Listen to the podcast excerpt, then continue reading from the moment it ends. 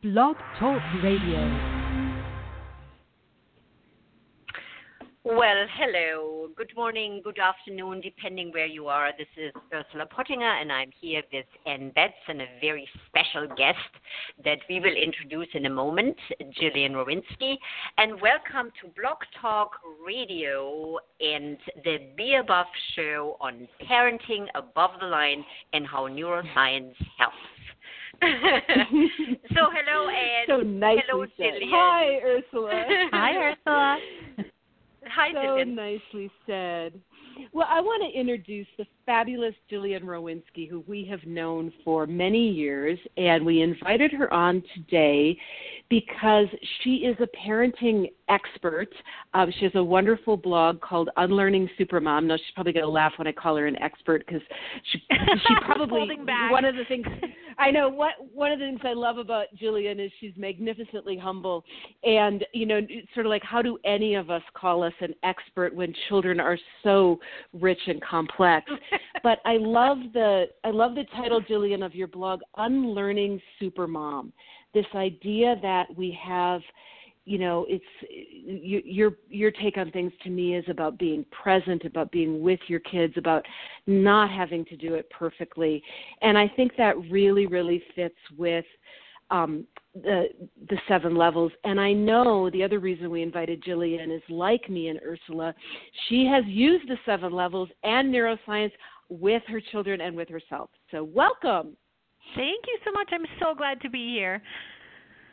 Uh, well, tell us. Um, we'll all just. We thought we'd go around and tell you about our context as parents and our children. So, Gillian, tell us what. How many kids do you have, and how old are they?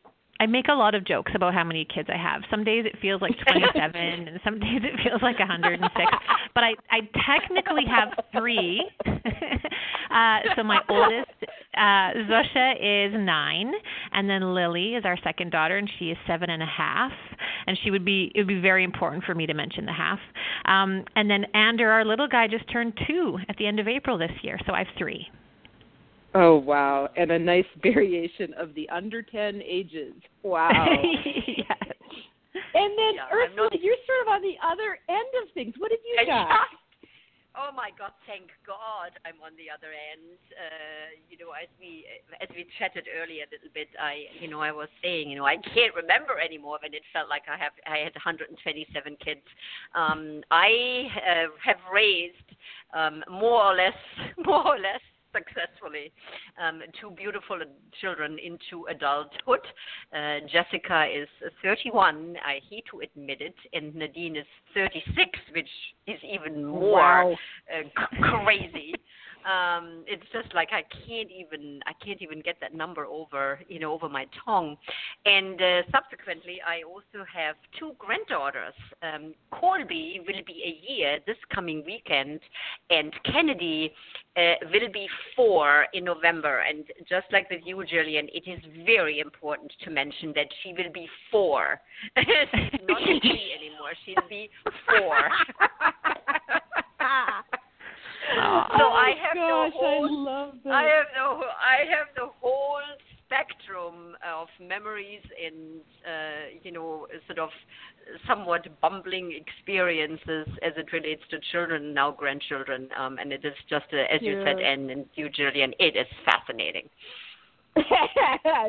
they are, you know, I think about so I have um this is Anne and I have one and I have my wonderful 21 year old son Noah, 22 year old son Noah. Oh my God.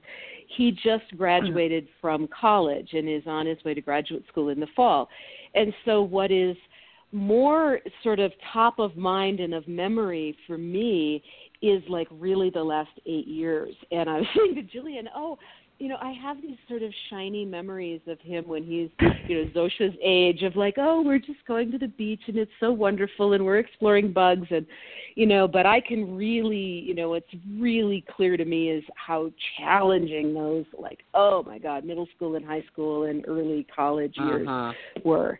Uh-huh. So, Um, so there's the range that we've got everything from a year old to all the way to 36. And um, we thought we would talk a little bit about, before we go into how we've used neuroscience and the seven levels of consciousness, a little bit, Ursula and I wanted to just do a couple minutes on why we combine this work on consciousness, which is really the seven levels of effectiveness in this um, we could say maybe developmental model of awareness, of an increase in awareness, why we combine that with something as sort of um, factual and data driven as neuroscience. So, Ursula, what would you want to say about that? Um, I wanted to, I, I would start uh, for those listeners that uh, have not heard about the seven levels and, uh, you know, don't know what it is. Just wanted to very briefly um, tell the listener that, um, just as Anne said, it's, a, it's in a developmental model of, of awareness, and there are uh, three levels that we are calling below the line levels. There are hopelessness, fear, and frustration. Uh, I'm sure this will be unpacked in a minute when we talk about children. um, yes. Um, and then there are four above the line levels, and there are courage, engagement, innovation, and synchronicity. Um, and so there are the above the line levels that really help us be um, more present, more conscious, and the below the line levels are really where we are more reactive. And that is where neuroscience fits in. So, and what would nice you want to say about the neuroscience? Yeah, I think the we started working with these levels just because we personally wanted some kind of roadmap to where do we point our energy, how do we orient ourselves toward um, you know for for I think for both me and Ursula and it's what we really came together with as business partners. Back when Nadine was 18, I was thinking, oh my gosh, she's 36. I've known her half her life. Um, so 18, 18 years of trying to figure out, am I going the right direction? In terms of opening my heart and becoming a better person. And and what happened about 8 years ago is we started to see that rather than this just being a you know good idea or a spiritual idea it really was a very practical idea in that and uh, pretty much the bottom line is in many ways the brain operates differently depending on what level of effectiveness or consciousness you're in and that has enabled us to speak about this this model of working toward being more open hearted more present etc., it's enabled us to translate this into organizations, uh, into working with um, doctors, engineers, uh, scientists, people like that who don't necessarily orient as much around a spiritual idea, but can around a scientific idea. And so that's really the, the passion and the work of our lives. The other thing I want to say about that is it also gave us a whole new way of interacting with this kind of how do I continue to move toward a greater degree of consciousness. And one of my biggest teachers in all of this was my son, particularly mm-hmm. when he was an adolescent and a complete pain in the kula. You know. I think I said that right. Let's so. not tell our children. Let's not tell our children that we are doing a parenting program on that. that oh, good lord, no, please please, please. Um, I, I just so. wanted to just to add uh, something very briefly, and I think it's really um, it's a really powerful um, it's a powerful thing to be able to understand what happens in your brain, in your body, and how the chemicals uh, mess up your reaction to the world and to human beings and you know and and how it really has helped me understand what goes on in the brain of someone else has been really has been hugely hugely helpful. Mm-hmm. Absolutely.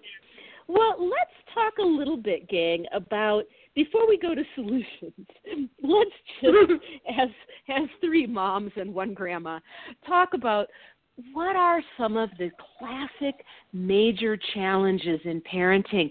And if if we could, I think let's start from the bottom up and and I'll kind of hold back a bit because you guys are really looking at the little kids. So let's start mm-hmm. with little kids and then we'll look at sort of the middle and then the teenage and then the adults. So what are some of the classic challenges when you're dealing with one, two, three, four, five, six year olds? Ursula, do you want me to go first? Yes, oh. please. Yes, please. just just my life. Well, and, and like like in case our kids ever do hear this, I do want to acknowledge I love my kids so much, and mm-hmm. and there are lots of big challenges. I think the biggest one, because I thought about this a bit before uh, before calling in and talking to you both. I think the biggest challenge as a parent is just the big emotional blowouts. So uh, for mm. Ander, like the tantrums are just really really challenging to know what to do with, and the girls are only a year and a half apart. Um, the fights, like when they get mad at each other and they're just fighting constantly. Those are the biggest, mm-hmm. hugest challenges for me right now. How to deal with those. Oh, God, that I just want to say one, you know, and one of the things, and I think about this is where kids and and kids and pets sort of, you know, it's, it's that they can't tell you. They don't. They haven't. Yeah. developed the language and the awareness and the understand. I mean, a lot of adults can't tell you either, but at least you have a at least you have a fighting chance. But with little uh-huh. kids, they don't even know what's making Yeah. them so upset. So Uh-huh. Yeah. yeah. Ursula, what's your perspective on the little little ones? Uh, you know, it's uh, it's very interesting. As a grandmother, one does have a completely different perspective on everything, um, and so you know, the tantrums now I find hilarious and funny and hugely entertaining, because they do not impact me as much anymore because there's sort of like, I don't know how to say this, but there is less at stake. I Mm. remember when my children, you know, as I would call misbehave, and they had a major, you know, meltdown in the middle of a store, and everybody is looking at me, going, oh, "What is what a pointless parent is she?" You know, I felt personally inadequate. Now with my granddaughter, mm. it's sort of like, you know, I totally get it, I totally understand it, I know she'll grow out of it. So I have a, there is a, just a much lighter perspective uh, Mm. on on that. And I completely agree with Gillian. For her parents, um, it's the no, the no, I don't wear that, and no, I'm not going to bed, and no, I'm not eating that. It's that uh, trying to reason with a, an almost four-year-old is, you know, is a really is a big challenge, and um, and then you know having this delicate balance between discipline and freedom and that Mm. used that that used to be my biggest challenge. I think when the, my kids were growing up, I over calibrate, calibrated on discipline, um, and I now see the challenge of that, and also from a neuroscience perspective, um, that that wasn't the smartest thing. Um, so those are the things that I have I Mm. have seen and um, and what I, you know, certainly remember from the time when they were growing up and, you know, were teenagers and middle schoolers. I want to. I I just love that, um, and I'm looking forward to not right away, but you know, in the next ten years or so, having the grandparent experience too. Because there's a. I like how you say we don't take it as personally. I can really see that. You said something really cool, and there are a number of things, but one of them was when we try to reason with our kids, and I think about this um, in terms of the.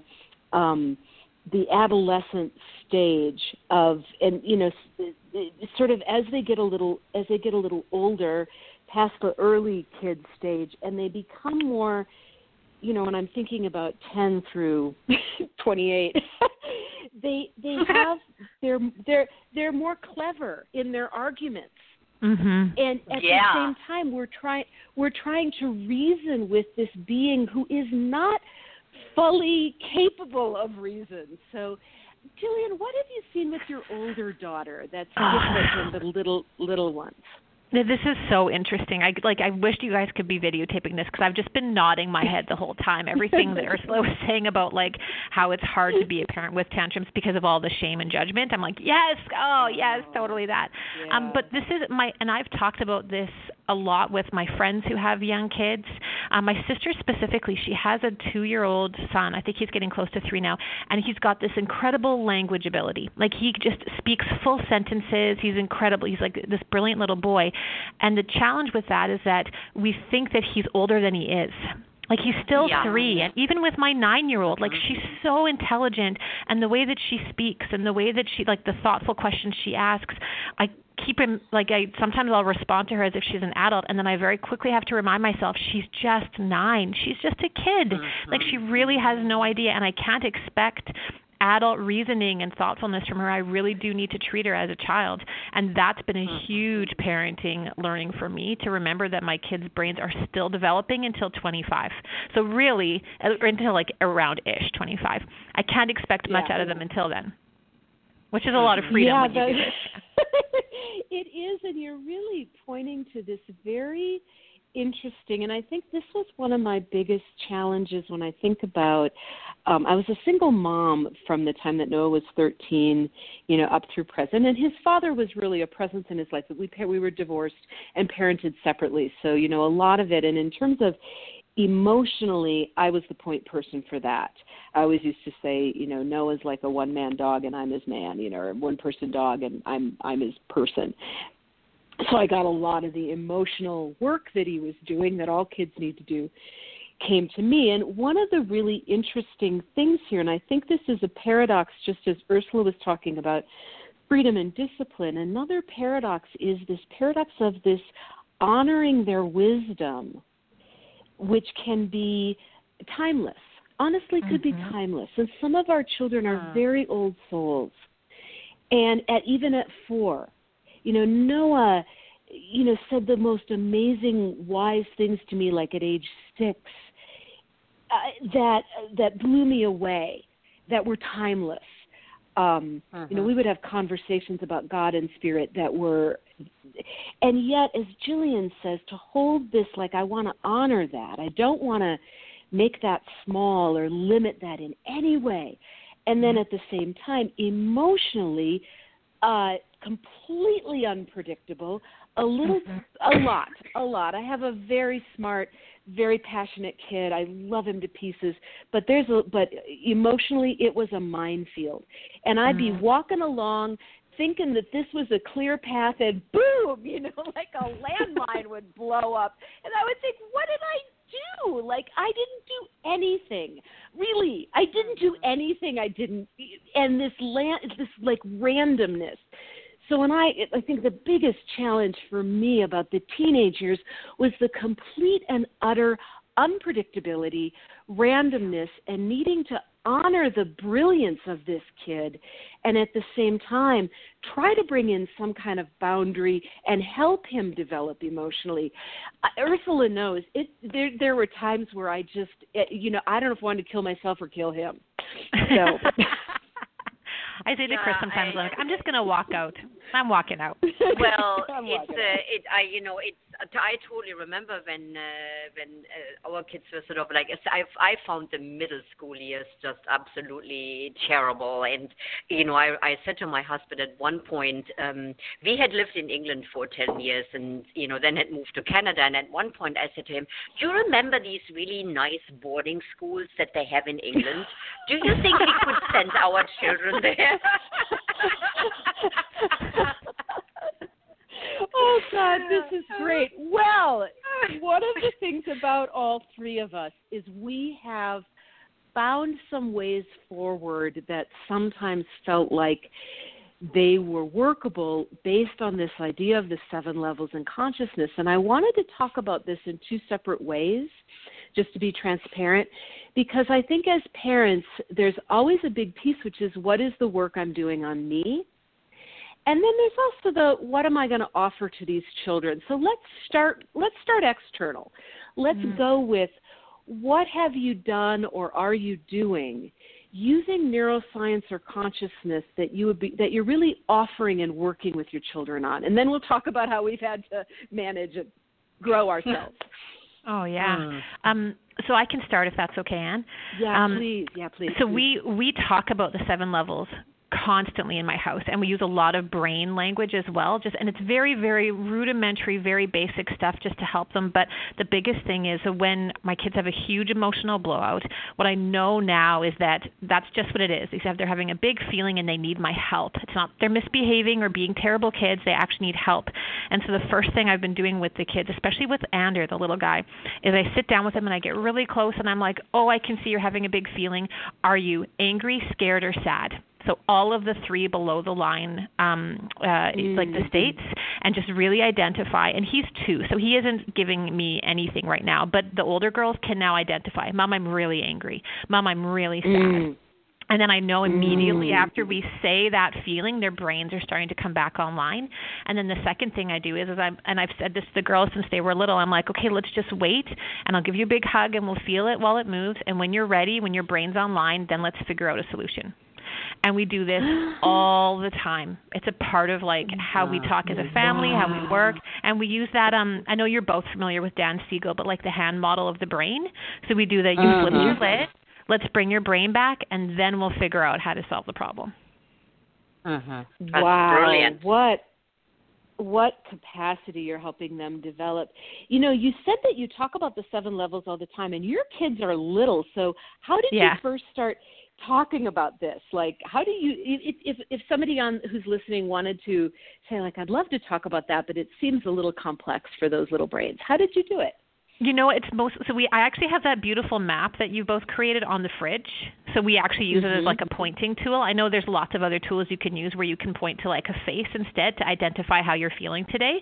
But I take the girls through it every once in a while and I'm like, "Where are you today? What are you noticing?" And they'll like point because they know the colors.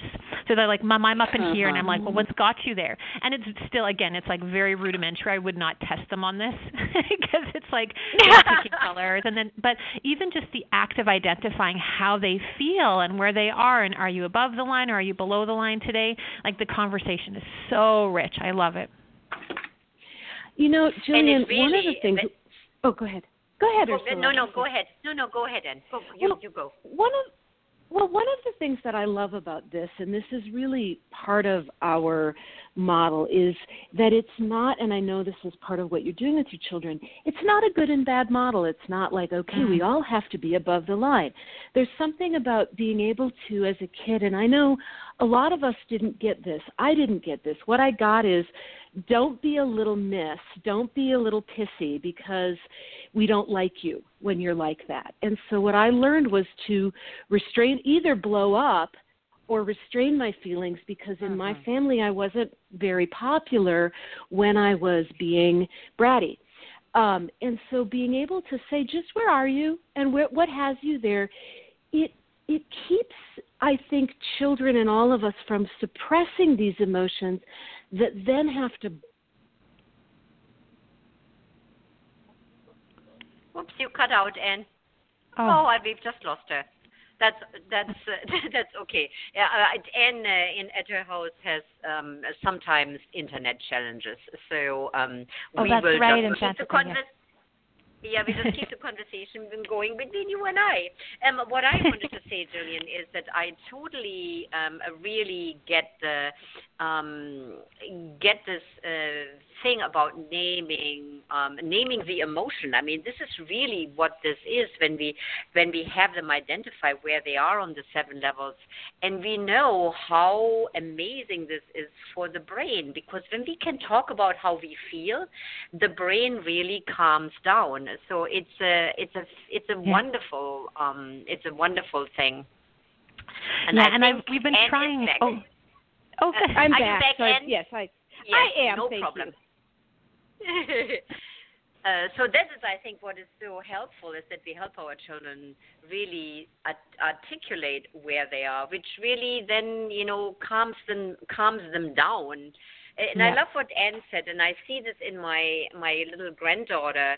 You know, I mean, I I walked into the living room the other day, and she was sitting uh, on the couch with a really very grouchy, very sad face and you know i sat next to her and i said you look um you know you look like you're sad or grouchy or you know so tell tell oma what's you know uh, how are you and what's this face and she was telling me about what happened and and I could see that by in in her little four year old mind just talking about what had upset her brought her to this place where she could actually smile again and so mm. i think what you're doing with your kids using the seven levels helping them express how they feel is is huge because just like you and i don't believe in you know in kennedy having to be happy all the time i'm not happy all the time i'm grouchy nice. i'm sad yeah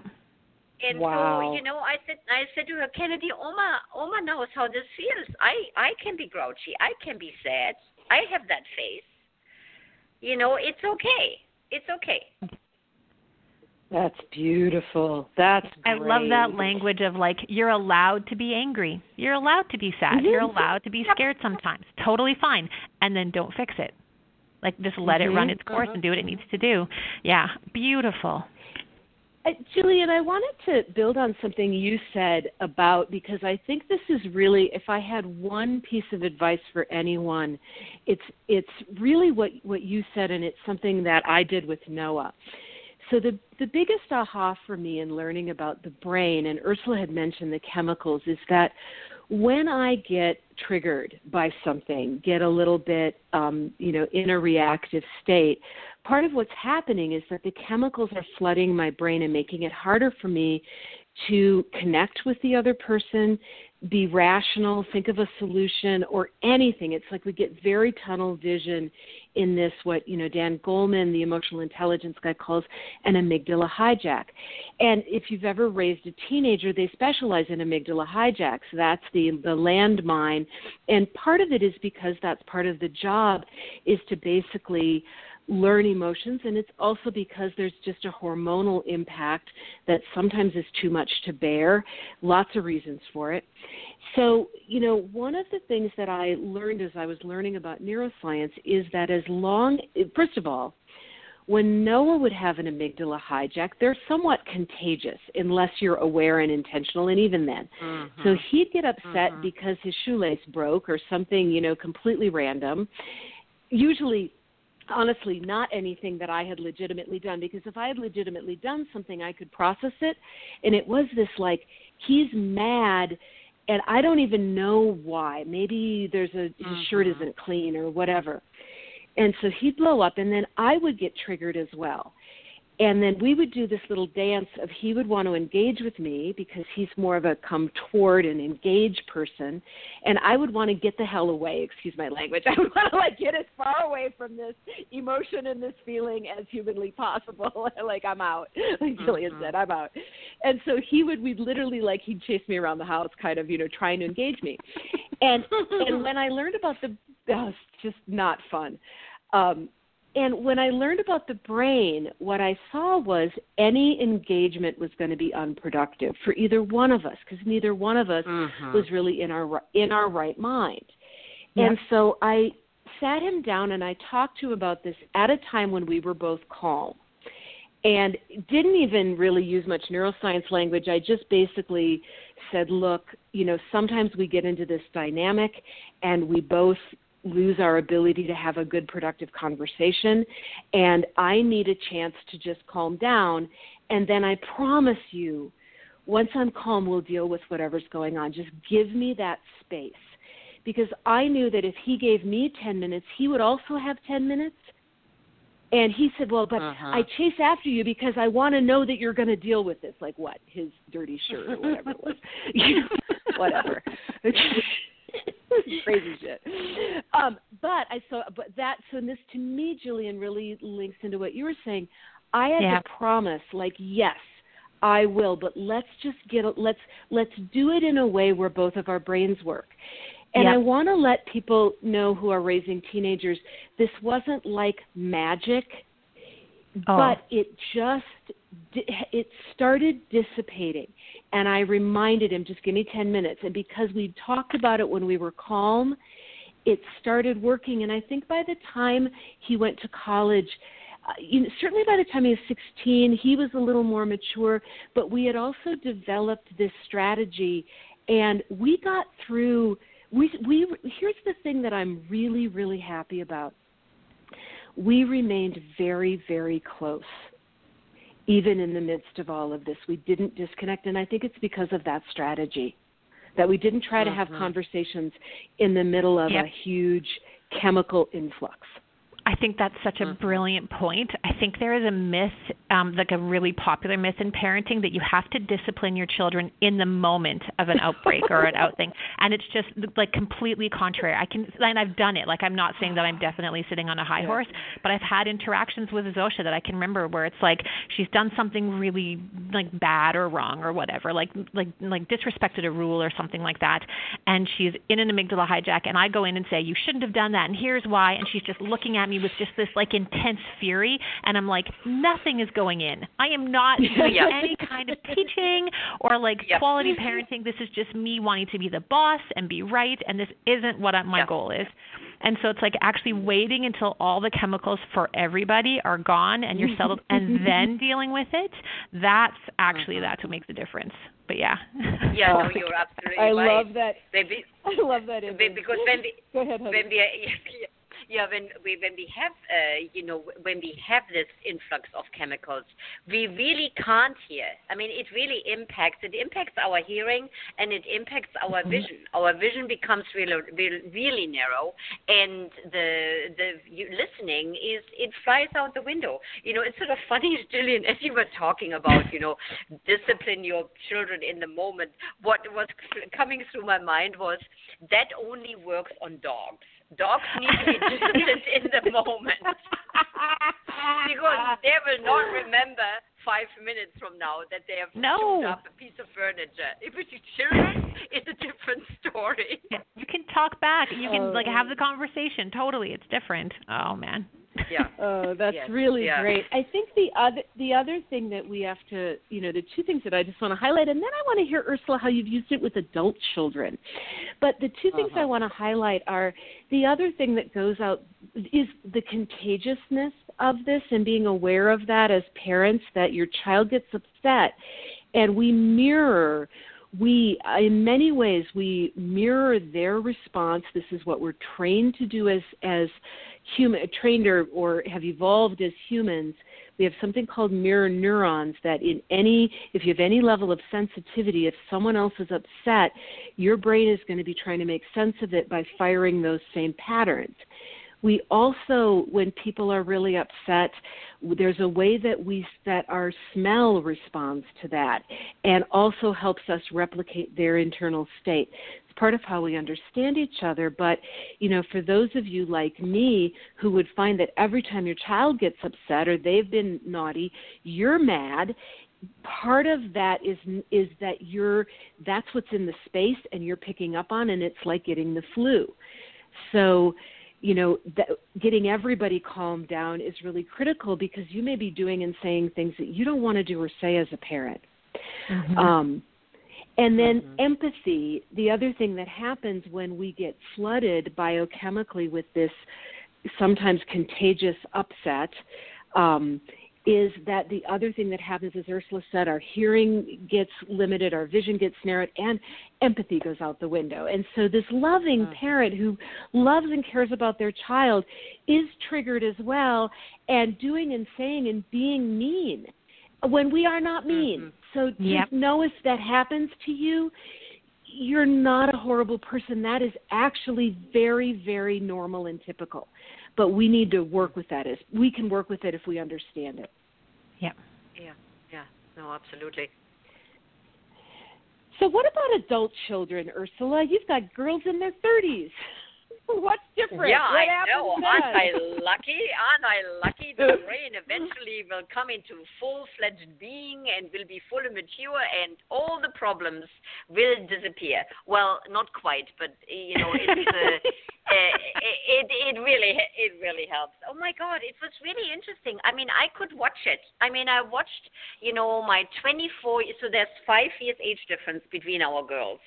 So when one was 20, the other one was 25, and I could see the brain of the 20 maturity of the brain and the maturity of the response of the 25 year old be a little bit different from the 20 year old, and uh, so that that has been really interesting. Um, I think my main our main conversation when they really started to have jobs and stuff like that has always been about managing stress. I think that has been one of the biggest conversations. Uh, is really letting them know that if they push themselves too hard, too much, that they are ineffective in self care. So I talk a I talk a lot about um, how we need to take care of our brains and our bodies uh, to be really effective, including sleep. Um, so for me, the neuroscience um, of stress has really been an important uh, important factor, and this whole concept of um, having them be emotional intelligent. So really naming their emotion and what are those and define them not just as you know sad and mad but the subtleties of it uh, and so that has been hugely helpful both for me as a parent and I think also for them because they they know just a little bit better how to calibrate um, their workloads and, and their stress levels. Um, mm-hmm. So that is sort of mm. my main. That has been my main. Uh, has been the main work, if you want to call it that. My main influence. Um, you know, as they were, you know, getting, you know, older and getting married and stuff like that. I think that that is so important just from what I've seen in today's college students and young adults. And there's a way that they are, seems like they're just feeling more pressure and stress than, than ever. And uh-huh. so that feels really critical.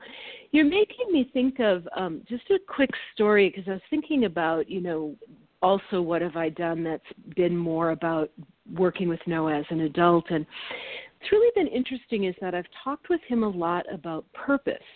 And one of the things in the research that the research is showing these days is that having a compelling purpose is one of the best buffers against anxiety and depression.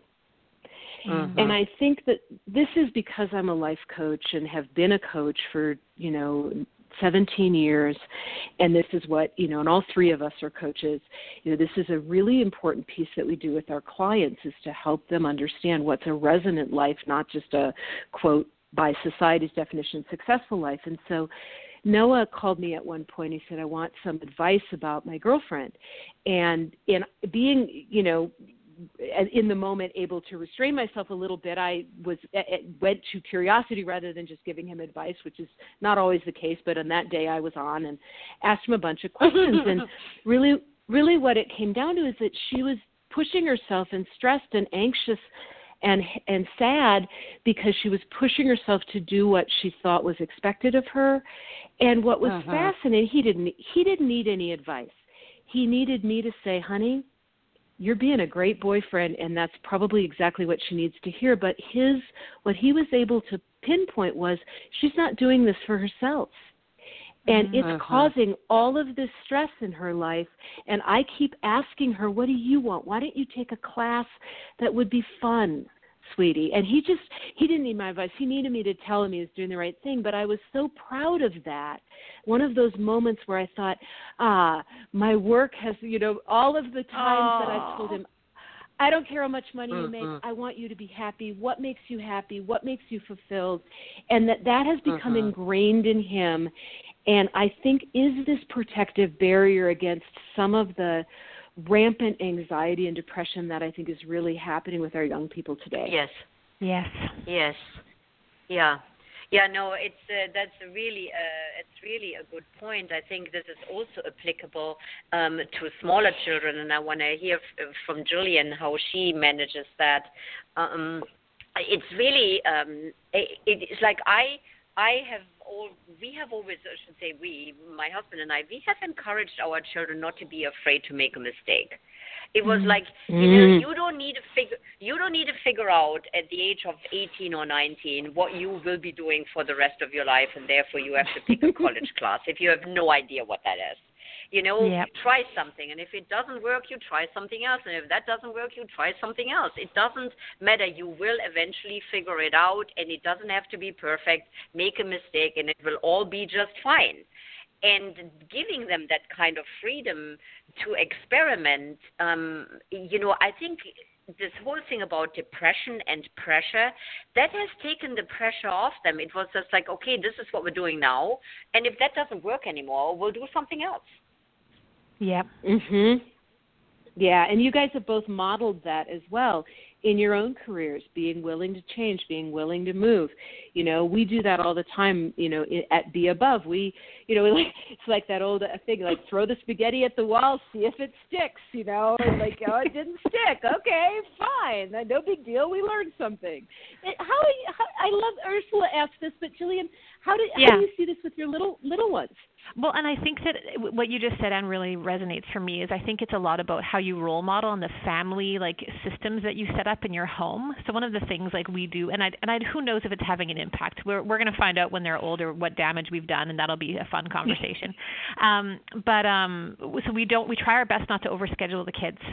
So we really have Uh. lots of like evenings and weekends. We have tons of free time, and we sit as a family in the morning on the weekends, and we decide what we want to do, and everyone gets to stay, and there's lots of space in our lives, which feels really good. So I feel like that's one way that we're really going to try to create a system where they understand that it's not about being great or awesome. And like, Can I you, can I Oh, yeah, ask go ahead, something yeah. about that though, Gillian? yeah, Um, how did, so this to me? I mean, we didn't have as much when Noah was growing up, but I hear parents talk now about all the things their kids like want to do and their sports and music Yeah. and Yeah, yeah. you know, all- like how do you manage not to overschedule when that feels like the flavor like of the world? terrible parenting. Yes, it's actually no, it's, hilarious. Like Chris and I, parenting. well, Chris and I have the conversation. I think probably once a quarter at least, where I will come to him in a panicked mode because I'm stressed about something else, and this is how it's manifesting. And I'm like, oh, should we put them more activities? They're so talented. I wonder if we should register them for more stuff. And I like come and he looks at me, and he breathes, and he's like, we have this conversation every quarter. You know what our family values are don't do it. Step away from Facebook. It's going to be fine. And I'm like, right, okay, yes, I know it's right. Oh. Honestly, and there's I wish there was Oh. an easy solution, but I feel like from now until the end of time, I'm going to be wondering all the things I'm doing wrong as a parent and like having to like continually check in and be like, okay, uh, am I making a mistake? Is this what I should be doing? And the thing is is you don't know. And so this is something I want I think we should talk about too, but like the I think the most important parenting tool that you will ever have is access to your intuition. That's it because Well, every kid is different and every like era is different and if you aren't connected to that that knowing you won't know what the heck you're doing you know this is You know, a- I love that. Go ahead, Ursula. I'm s- uh, this is a really good point, and uh, I think that the uh, the the the outside world puts so much pressure on uh, parents in various in various ways from an early age. Um, I remember being stopped in a store when uh, Jessica was in a stroller, like she was barely a year old, and some strange, unknown to me woman uh, asked me, should I not use a blanket on my child? You know, because we were in a mall and she was wearing just like no socks and just little shorts.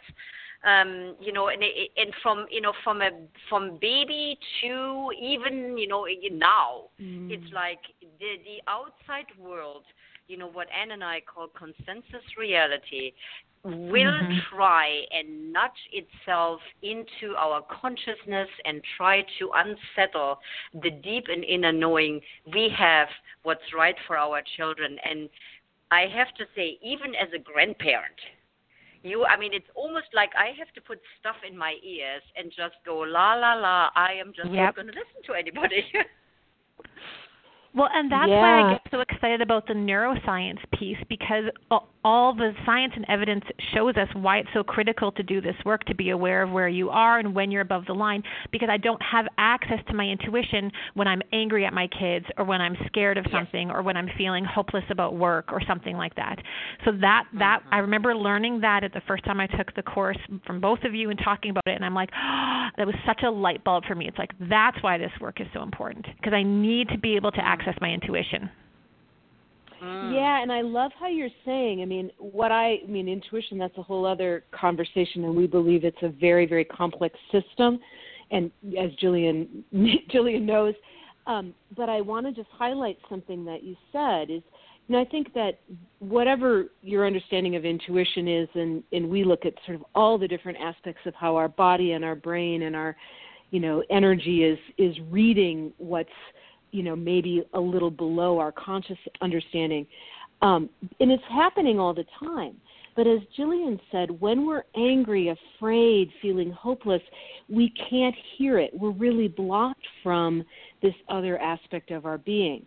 And so that knowing that as a parent, and I think that's a probably a good segue into, you know, what in terms of, you know, we talked about what we've done with our kids and and the conversations we've had.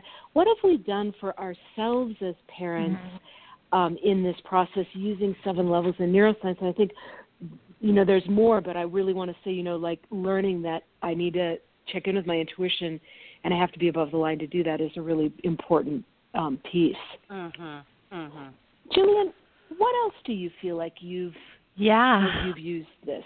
Uh, this is such a like it's so ingrained in who I am now. It's funny to try to pull it apart, but so here's one my one example. I am I get really triggered by being ignored like it real it sends me right over the edge if I ask the girls to put on their pajamas and then they wander off to go play. Or if I ask them to put on shoes and it's like why isn't anyone putting on shoes? And I'm like and I say to Chris I'm like am I talking to myself? I'm talking to myself. No one can hear me. It's wonderful.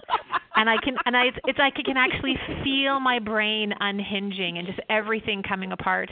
And so I have lots of tools that I use because I can see what's happening. I'm going into frustration. And it's also like we won't go into wounds today. I know where my wound is and why that one really bothers me. But the fact mm. that I've mm. done that work and spent the time figuring out why am I triggered, what's happening in my body and my brain right now, and how will this impact my kids and my family if I don't bring myself online.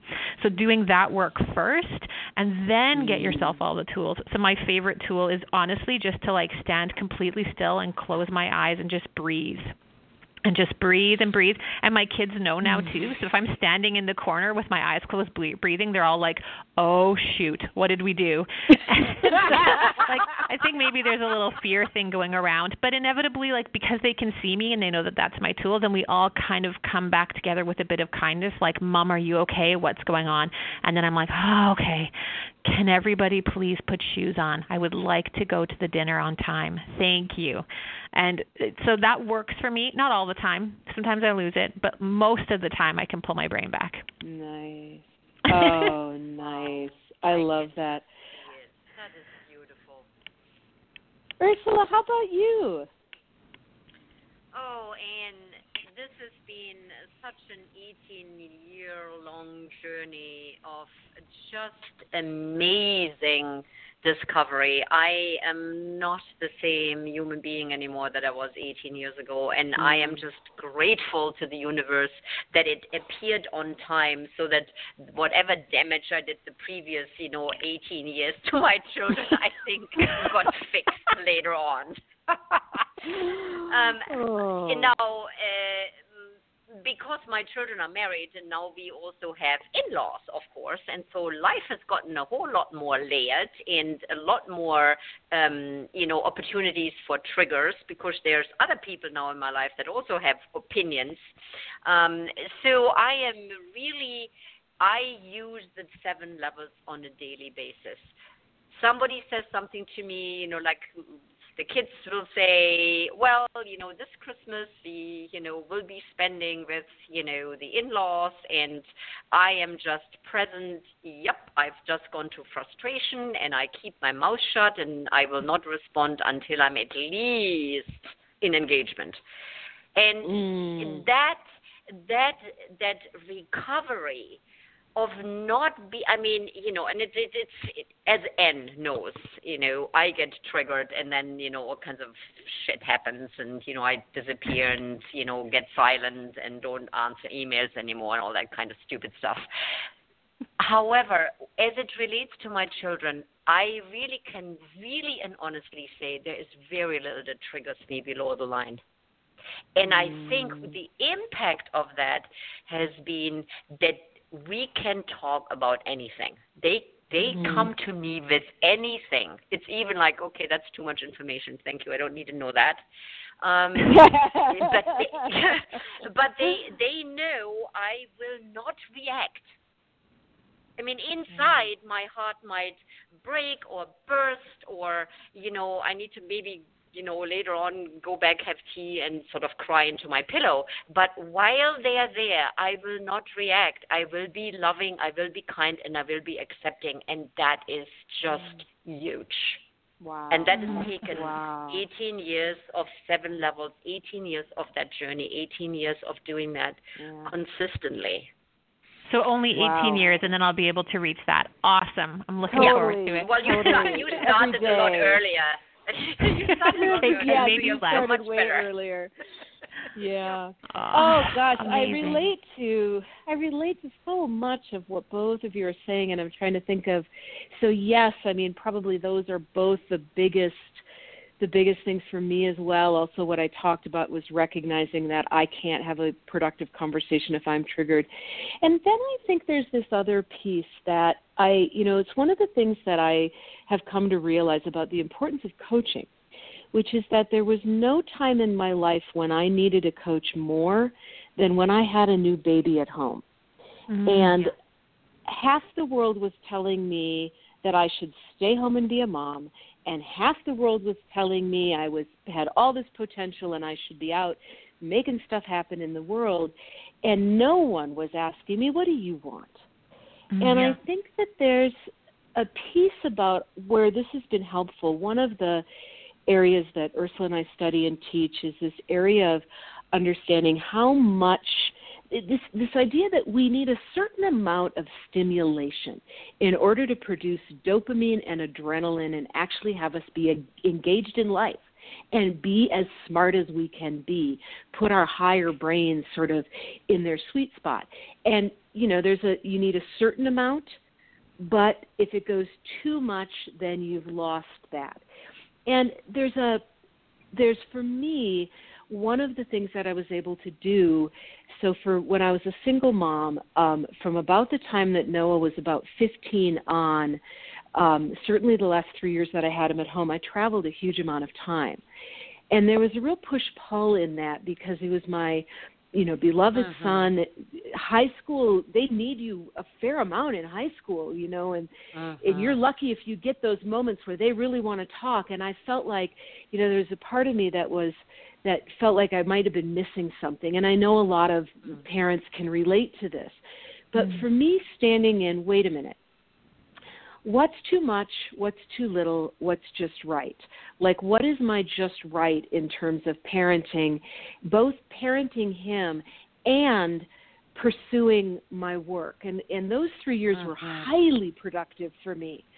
Um but i kept asking myself well i don't want to you know i need to there's still there's too little in terms of him in my life.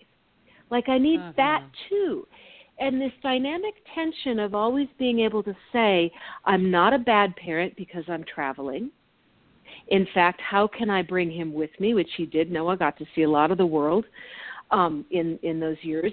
Um and i'm you know and i'm not a bad person because i'm focused on my career and i'm also not a bad career person because i've said this time is for noah and Mhm. that ha- gave me a way of being with that that felt like guilt got put to rest Mm, yep.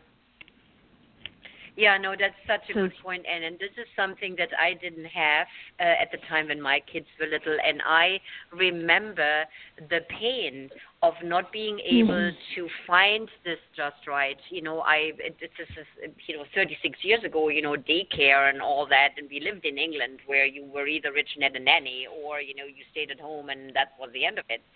it that pain I still remember of not being able to figure out my I knew what my just right was and I felt that the world was against it.